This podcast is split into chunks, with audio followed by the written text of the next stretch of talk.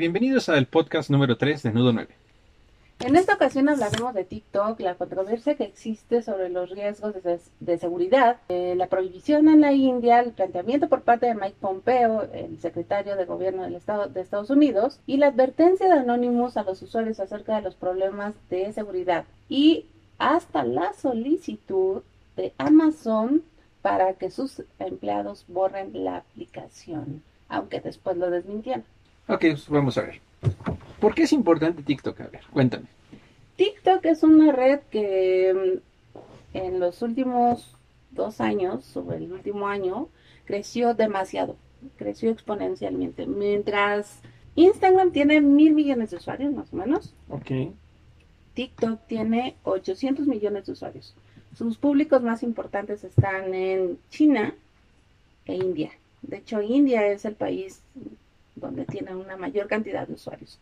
Entonces, a raíz de la pandemia, países de, América empiezan a utilizarlo, empiezan a crecer los usuarios y detona su uso, ¿no? Entonces, eh, sale esta prohibición por parte del gobierno de la India pidiendo a su, de hecho prohibió, no solamente TikTok, sino 56 aplicaciones más de la China, acusando al país que eh, de labores de espionaje a través de estas aplicaciones.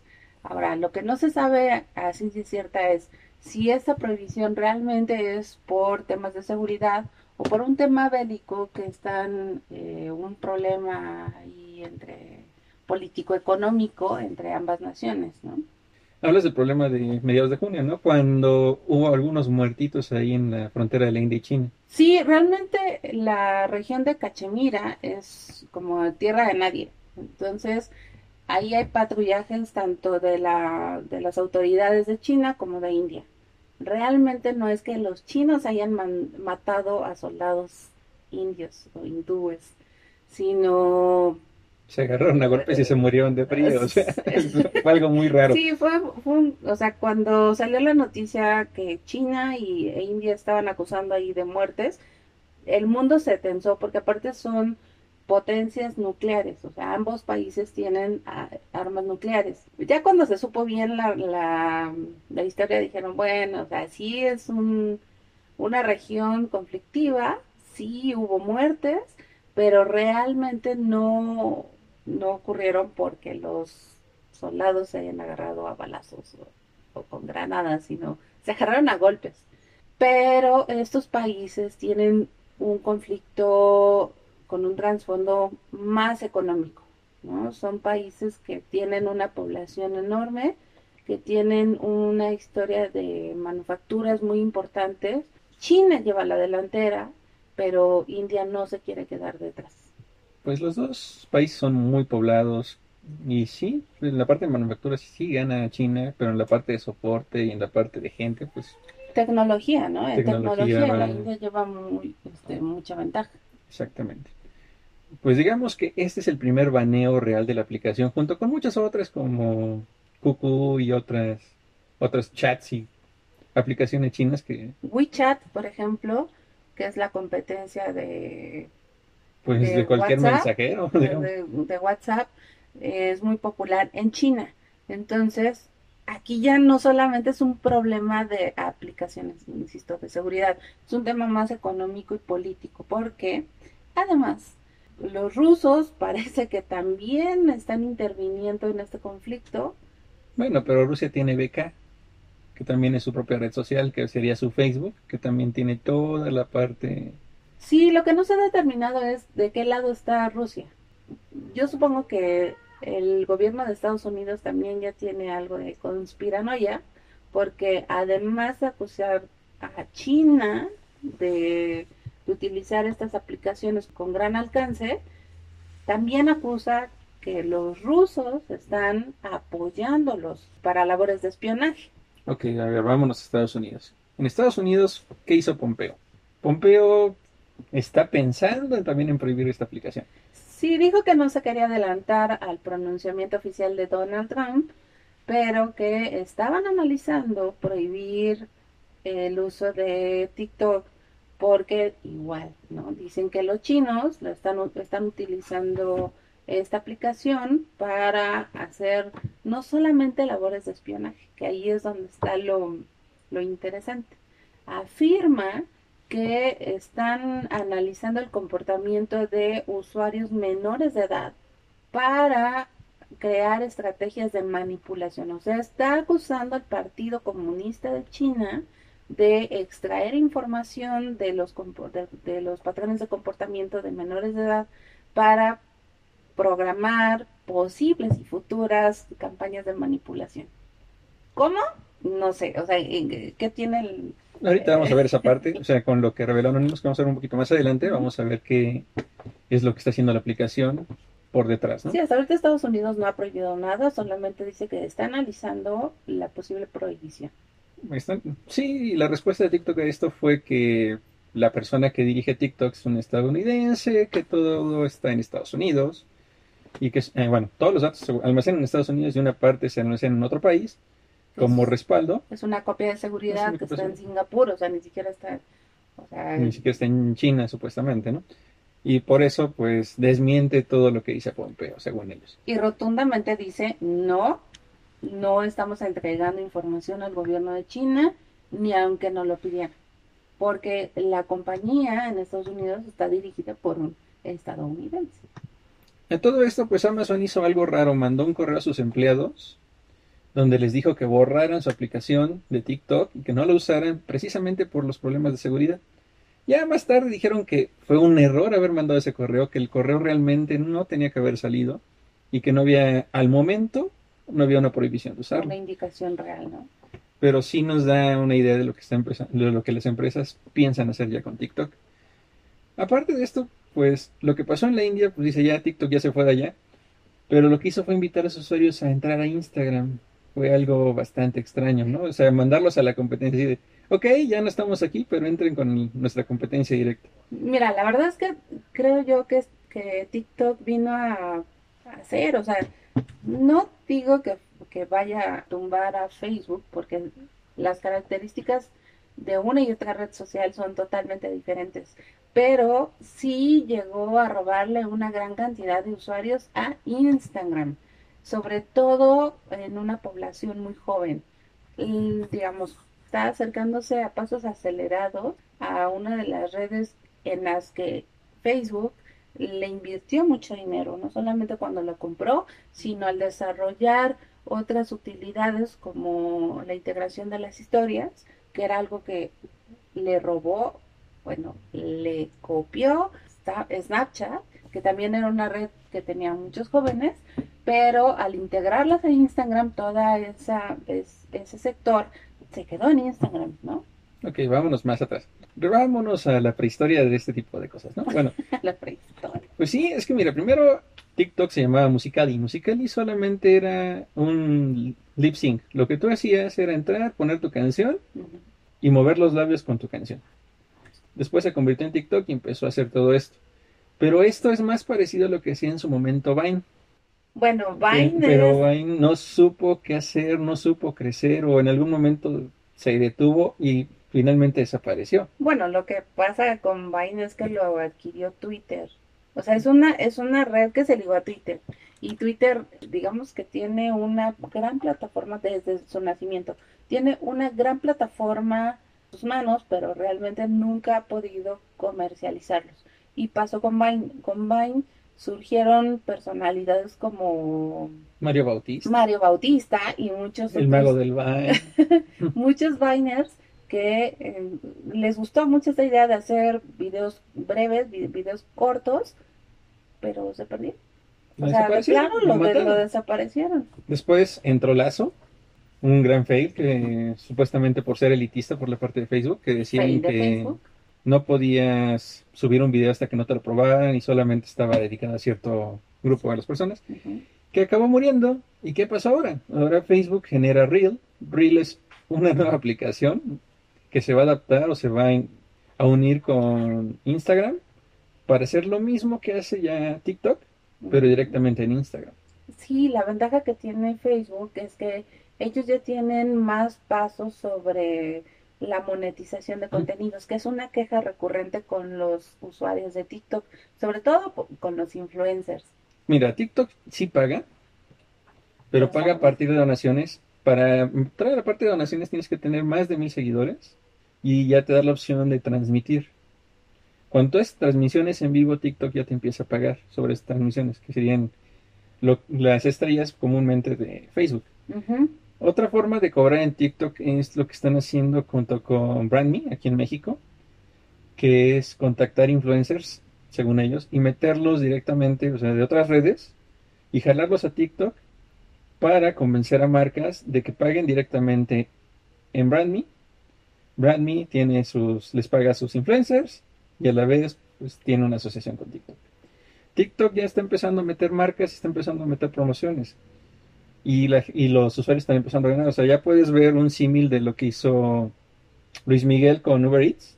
Lo puedes ver con El Matador, que es muy fuerte. O sea, lamentablemente, cuando tú ves a Luis Miguel, dices, pues es un comercial y tiene que ser así.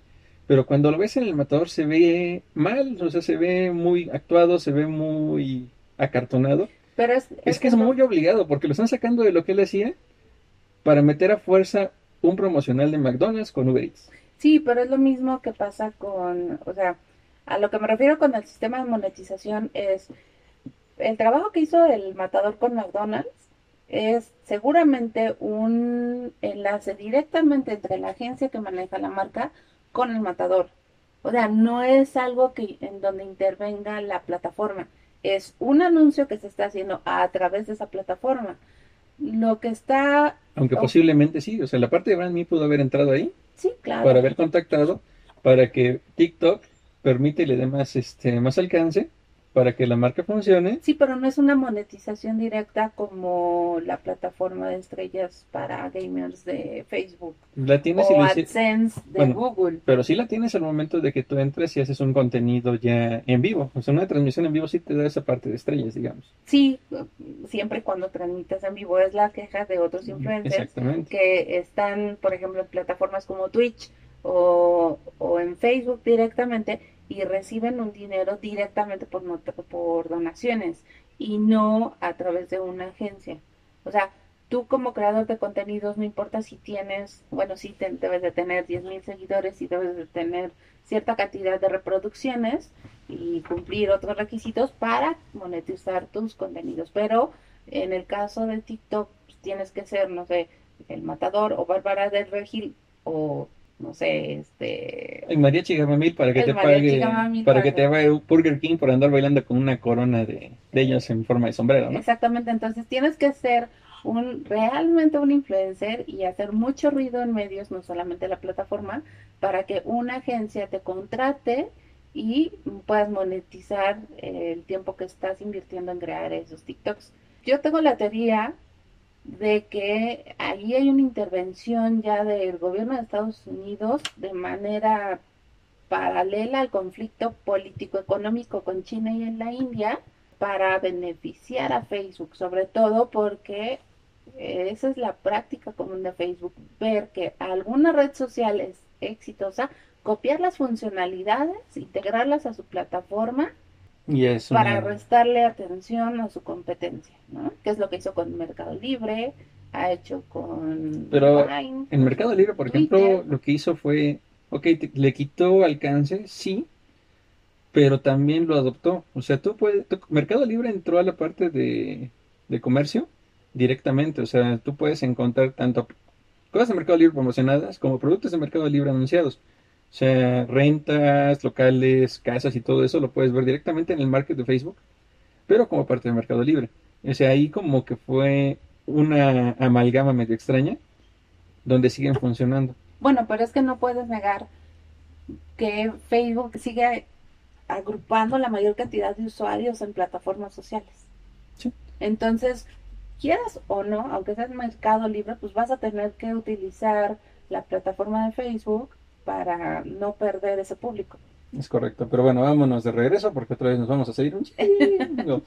ok, regresamos con la parte de Anonymous. Anonymous les pide a sus seguidores que dejen de utilizar este programa espía llamado TikTok. Si un ingeniero en, Twitter publica un post de otro usuario en Reddit que afirma haber hecho ingeniería inversa en la aplicación y haber encontrado que la aplicación extrae más información de la que dice, ¿no?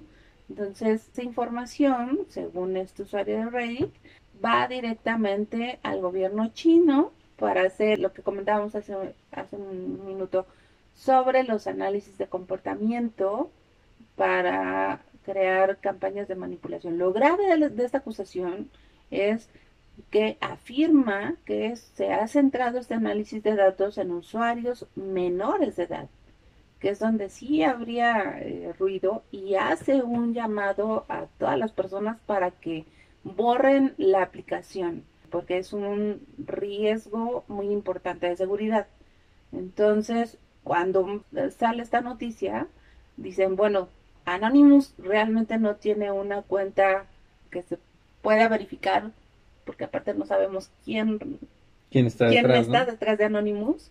O sea, muchos gobiernos, personas han utilizado la, la imagen de Anonymous para hacer acusaciones directas, pero la cuenta que, que publica esto es una de las que tiene más tiempo y sobre todo más seguidores. Entonces sí tendría cierta credibilidad de que este llamamiento a borrar TikTok viene de una información poco veraz, ¿no? de hecho no lo publican directamente, lo que hacen es citar un tweet de otra persona donde nos dice qué es lo que hace la aplicación realmente, o sea, qué permisos pide y qué es lo que Sí, tú cuando, tú cuando instalas una aplicación solicitas ciertos permisos, acceso a tus contactos, a tu, correo electrónico, a tu número telefónico, a tu ubicación, a tu ubicación, a qué otras aplicaciones tienes. Bueno, en el caso de TikTok te dice, te pregunta, en tu ubicación para saber en dónde estás cada 30 segundos mientras la aplicación está en segundo plano.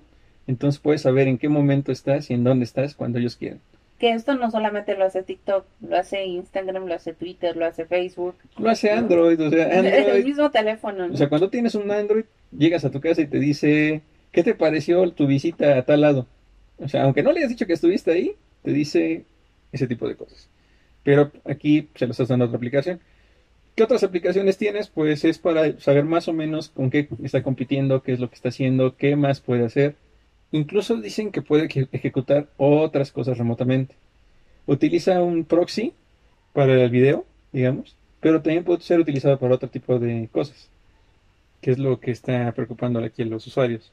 Les vamos a dar toda la información y todo lo que dice este usuario de Reddit que encontró en la aplicación por si les interesa saber qué información es la que extrae la aplicación de TikTok y a partir de esta acusación es raro porque por primera vez, creo, ves Anonymous y al gobierno de Estados Unidos coincidir en que hay un riesgo sobre una aplicación china paralelamente a que Facebook anuncia la integración o el lanzamiento de una aplicación que replica las, eh, las mismas características de TikTok.